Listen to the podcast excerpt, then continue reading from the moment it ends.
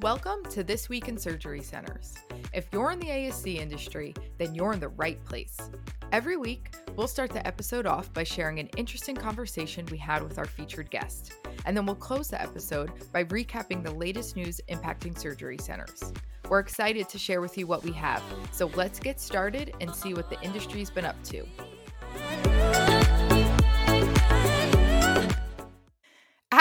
Here's what you can expect on today's episode. As all of you know, running a surgery center is extremely challenging. And one element that adds to the challenge is collecting, aggregating, and reporting on quality measures.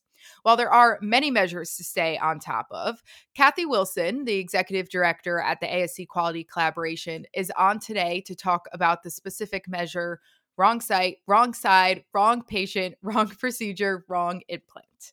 A few weeks ago, we actually sourced questions from all of you for Kathy to answer. So we covered topics such as best practices for collecting the data, how to make sure you're not over reporting or under reporting, the importance of benchmarking, and everything in between. And after my conversation with Kathy, we'll switch to our data and insight segment. Today, we'll cover OR block time and take a look at the amount of blocked OR time that remains unused and how you can overcome this challenge. Hope everyone enjoys the episode, and here's what's going on this week in surgery centers. Hi, Kathy. Welcome to the podcast. Hi, Erica. Can you please share a little bit about yourself and your healthcare experience? Sure, yeah. I am right now the ASC Quality Collaboration Executive Director. I've been doing that since January of 2021. Before that, I was with two of the ASC management companies in the quality and risk management area. And prior to that, had been a surgery center administrator for 15 years. Perfect. My background's in nursing and I have a master's in hospital administration. Nice. Very impressive. I am really excited to have you on today because, as I understand it, and we're just going to refer to it as the wrong site measure to keep it simple, but as I understand it, it's a measure that ASCs can potentially struggle with when it comes to understanding the intent of the measure and how to report data so that it's both accurate and consistent. And we actually source questions from our listeners via LinkedIn and through Instagram and through email. So we have a lot to cover today. So let's just get right into it. Can you please explain Great. the quality measure and why it's important? Yeah. Well, this quality measure, which is wrong site surgery, is really critical to ensuring patient safety in our ASCs. So there are a lot of there are protocols in place. An example is the universal protocol from the Joint Commission to prevent events happening to a patient that are not what are intended. So we have a patient that consents to a procedure and we have an intended procedure to be performed. But if something goes off track with that, it can result in the patient obviously having the wrong site, side, implant, etc. So we want to make sure that this is tracked so that we're aware of when these happen so that we can address them. These events, we call the measure wrong site. But as you said, it includes wrong side, wrong patient, wrong procedure, wrong implant, wrong blocks, and wrong level of pain procedures. Those are just some examples of the things that are included there. So this, these safety protocols have to be top of mind for all the staff. And all the verification processes need to just be baked in um, from the time the patient registers all the way through their care experience. So the harm that can result from these are is extreme. I think we all remember there was a case in Tampa at a hospital where a wrong limb was amputated. That's oh, the um, on one end of the spectrum. But a patient may have to have a lens corrected in the OR if the wrong one is put in. So there, so it's a big variation in the amount of harm that can happen to a patient. But if it happens one time, it's too many. Our patients come in expecting things to go smoothly, and if they don't, we need to know about it quickly. We need to address it, and we need to learn from it. So this is a really important measure and they're these are preventable. Sure. And I do understand that it was kind of put on pause and then recently resurrected. Can you just share the history of the measure and the latest as of today? Yeah, sure. Yeah, this measure, which is ASC, along with patient burns, patient falls, and all cause hospital transfer admissions, were four measures that were some of the original ASC measures that were developed by the ASC Quality Collaboration. And then they were adopted by CMS for use in the ASC Quality Reporting Program. So when we first started reporting these, they were reported through quality data codes that were put on Medicare claims. So a code was actually attached to the claim, and that's how Medicare knew that an event had occurred. So when they compiled all that data and they looked at the results were good. There was good performance. So CMS proposed that this be they be taken out of the quality reporting program because as CMS refers to it, they were topped out. The performance was so high, so good.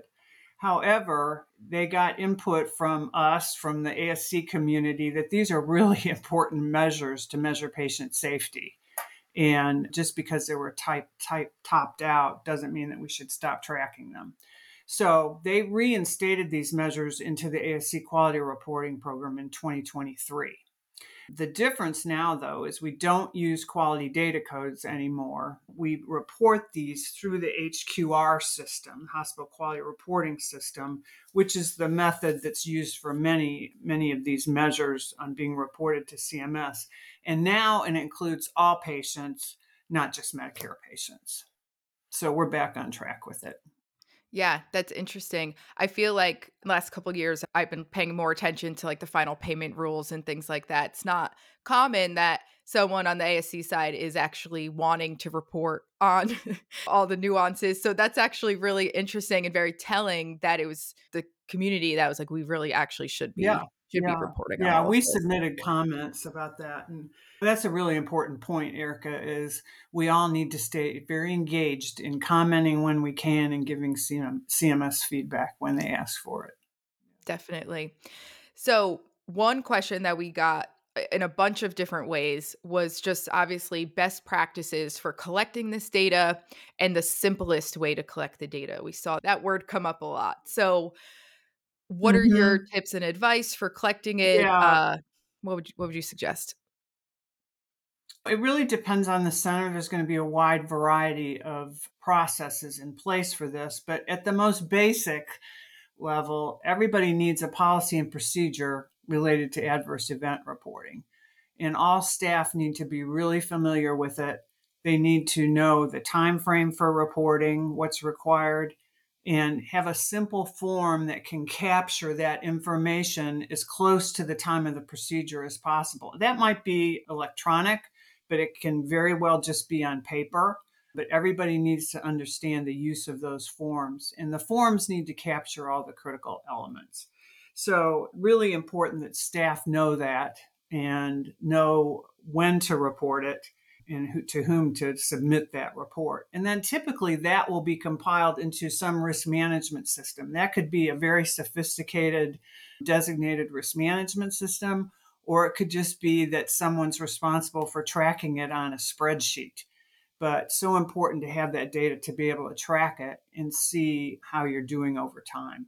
So it can vary widely, but it's really important that everybody knows what the process is whether that be manual or electronic or part of a whole system that the ASC may be involved with. Sure. And just thinking through some of those variances, would it be, uh, would case volume come into play? Like if you're a smaller facility, maybe managing it on a spreadsheet is more realistic. Mm, Specialties Absolutely. like budget, kind of all of those things. Absolutely. Budget, size, whether you're affiliated with a hospital system that has a, an electronic system in place. So, yeah, smaller centers may just be tracking it manually, and that's fine. That's absolutely fine. Yeah. Sure. Okay, let's switch gears a little and talk about CMS. So, It seems that obviously CMS has a very specific definition of what they're looking for and what this measure is intended for. But if ASCs don't fully understand those CMS parameters, they might be underreporting or overreporting. So, what discrepancies have you seen there between CMS and the ASC's understanding? Yeah, it's a really interesting question. And we've just been looking at this. CMS has a definition which is a surgical or other invasive procedure that's considered to be performed on the wrong body part if it's not consistent with the correctly documented informed consent for that patient. So it includes not only surgery on the right body part, but also wrong location on the body, left versus right, or level. So that's a definition that you see that's tied with CMS. The actual measure specifications are not very specific.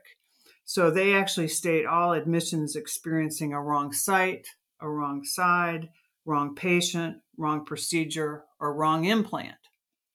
But there are a lot of nuances as we analyze these events, and they may not fall cleanly into those categories. So it's important that we know what really should be considered as part of, for example, a wrong implant. So that could be an expired implant. It could be the wrong lens is placed, the wrong strength lens. So there are a lot of nuances to these that have to be sorted out when an event like this occurs. So some centers may say, for example, I've heard some centers say that it's not reported as a wrong if the patient is still in the OR when it's caught. Well, that's not necessarily true. Uh, a patient may have not come out of the OR and require a second procedure, and we would consider that a wrong. So there are nuances to it that have to be discussed, and you really have to land on what you feel is the best reporting category for that to go into. But yeah, we don't want people over reporting but we also don't want underreporting of it because we want to make sure that all of these are addressed.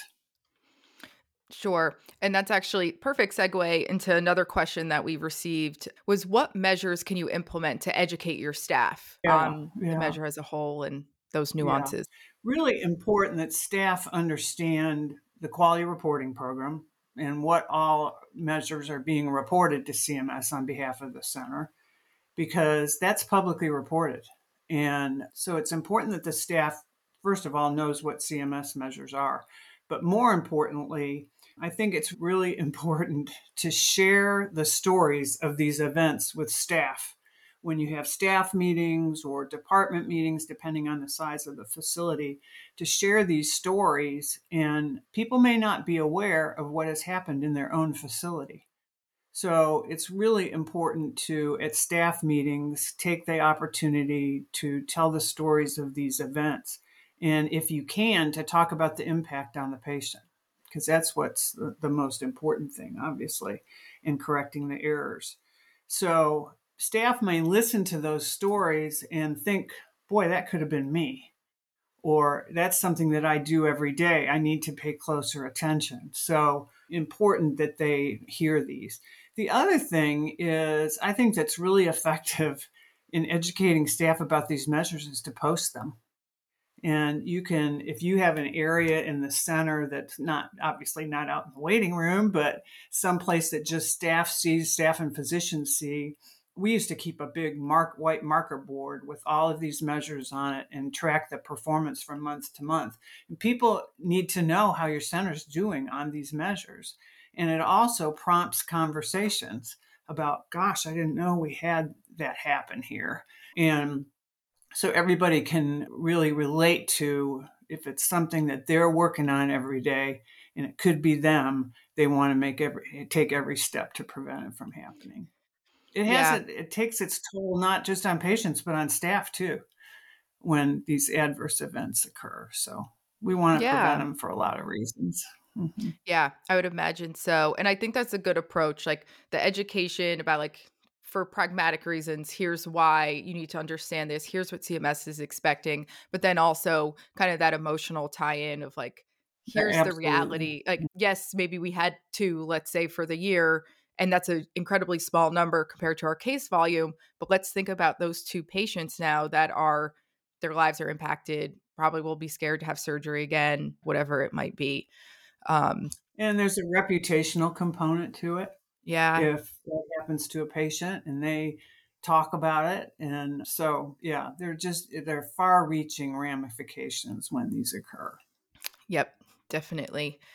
What are some common challenges that you think ASCs are facing right now in, in trying to collect accurate data? Yeah, I think it's just normal that there's going to be sometimes a hesitancy to report and for a lot of reasons embarrassment you don't want to make it look like you did something bad or that the physician did something bad. But when a facility has a culture of transparency that's not an issue because you want to bring those forward. So that doesn't happen overnight but building a culture of openness and transparency is really important the other thing is sometimes it, it just plain creates more work right? You have to so you want the reporting system to be as simple as possible with getting all the information you need. Sometimes you have to report them to the state. So there are a lot of places that potentially these have to be reported but so that's always going to be a challenge. In some states like in florida physicians can get fined for a wrong site surgery so you have to know what your state regulations say about the reporting and what happens to staff that are involved in these. So it's natural that there's going to be a hesitancy. But if the center creates an environment in which there's open discussion of errors that are made and people are involved then in the improvements that are needed, people are going to be more apt to just feel free to report and want to report so that they make sure that the improvements are started and kept in place. Sure. Yeah. And also, I would imagine being able to track trends over time it is incredibly helpful in, in painting that story of improvement of like, okay, in 2022, Absolutely. we had X amount, 2023, we, we did this. You know, yeah. Yeah and I think telling that I story. think another challenge, Erica, that people are having now really continue is continued is with staff turnover and more use of temporary staff. There may be an unfamiliarity with what the center's processes are for reporting and processes in general, not just for reporting, but for the verification steps and the timeout and what is in place at that center. So the orientation of new staff or temporary staff is so critical in this. And that just continues to be a challenge everywhere now with staffing. Yeah, for sure. Throughout this whole conversation, I can't help but always think about the importance of benchmarking as well in comparison to your peers and going back to that idea of transparency and it's like yes we do have to report these numbers but at least it can give you peace of mind if you're looking at other benchmarking data of like we are not the only surgery center experiencing these numbers and right, right. one one thing that we always try to really hammer home with clients and any conversations we're having is the importance of data and having these data driven conversations and all of your operations should be focused around data. And i think when we were making our state of the industry report last year i turned to the asc quality collaboration to look at your benchmarking data as well because you offer a tremendous amount for free to surgery centers to help let them know where they compare to their peers. So I would love to just give you the floor for a minute and just tell us the data the, the quality collaboration collects and all of that. Yes. Yeah, yeah. When we first developed these measures back before the CMS reporting started in 2012, we had all this data and we realized that there were no benchmarks out there.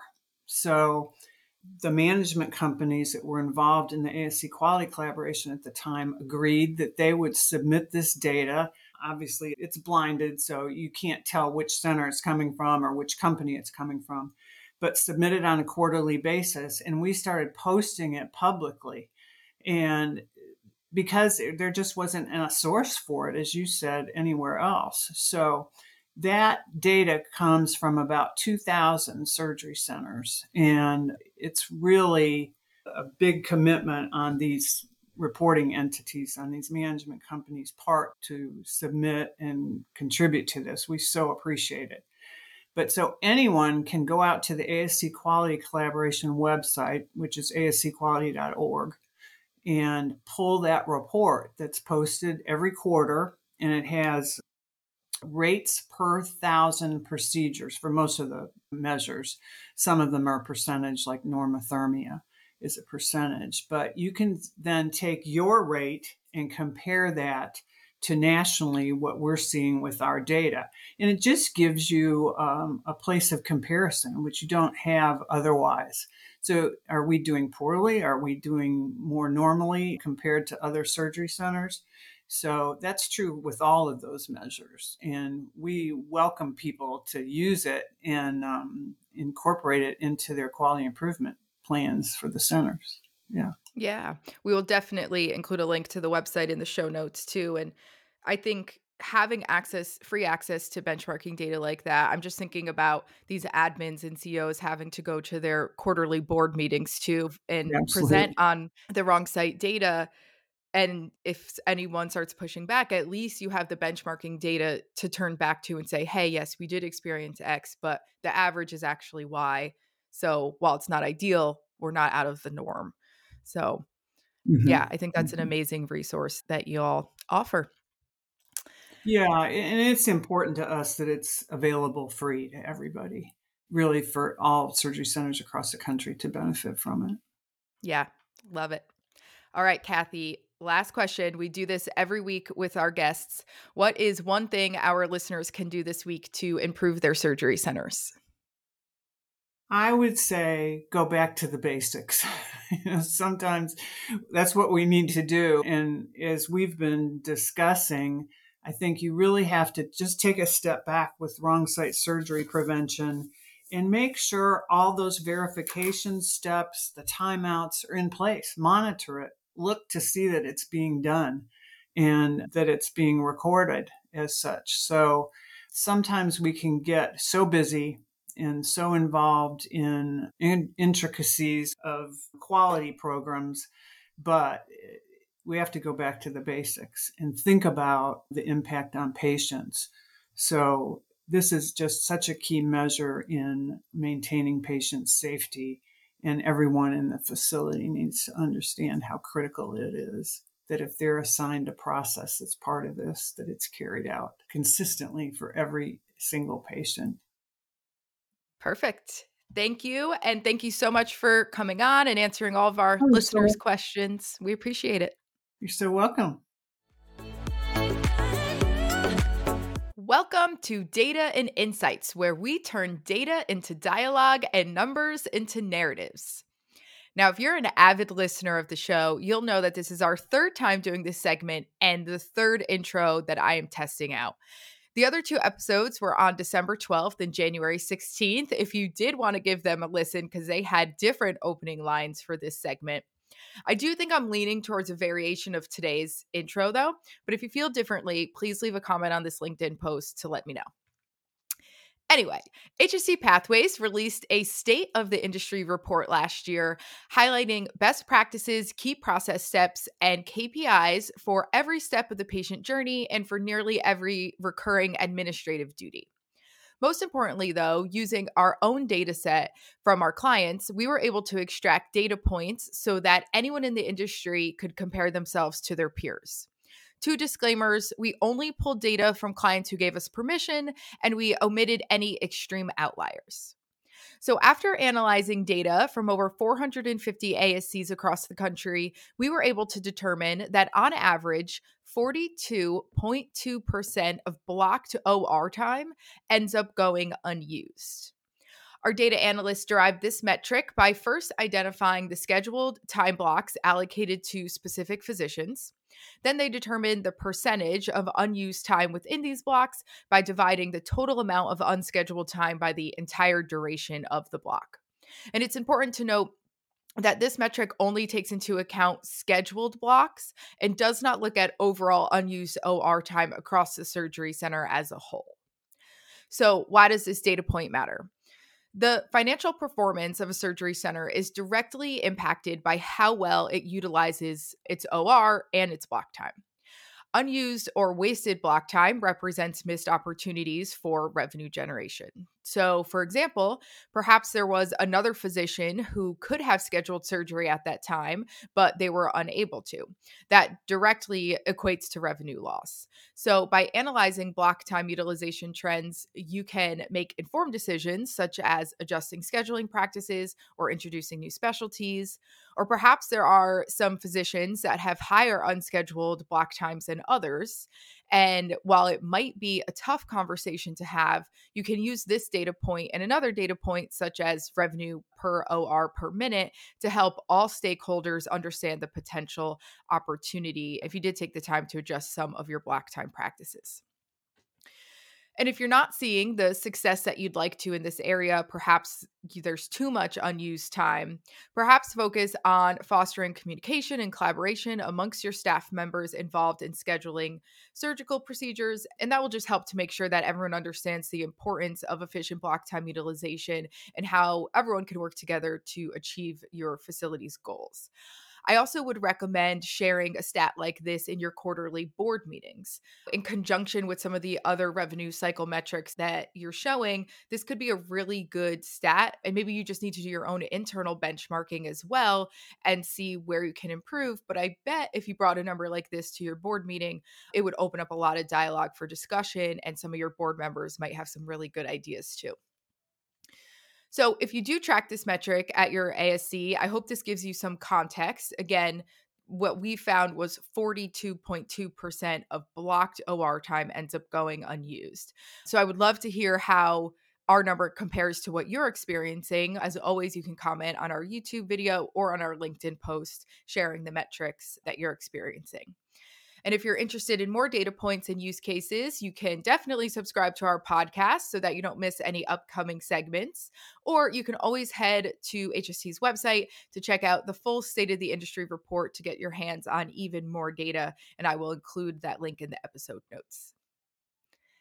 And that officially wraps up this week's podcast. Thank you, as always, for spending a few minutes of your week with us. Make sure to subscribe or leave a review on whichever platform you're listening from. I hope you have a great day, and we will see you again next week.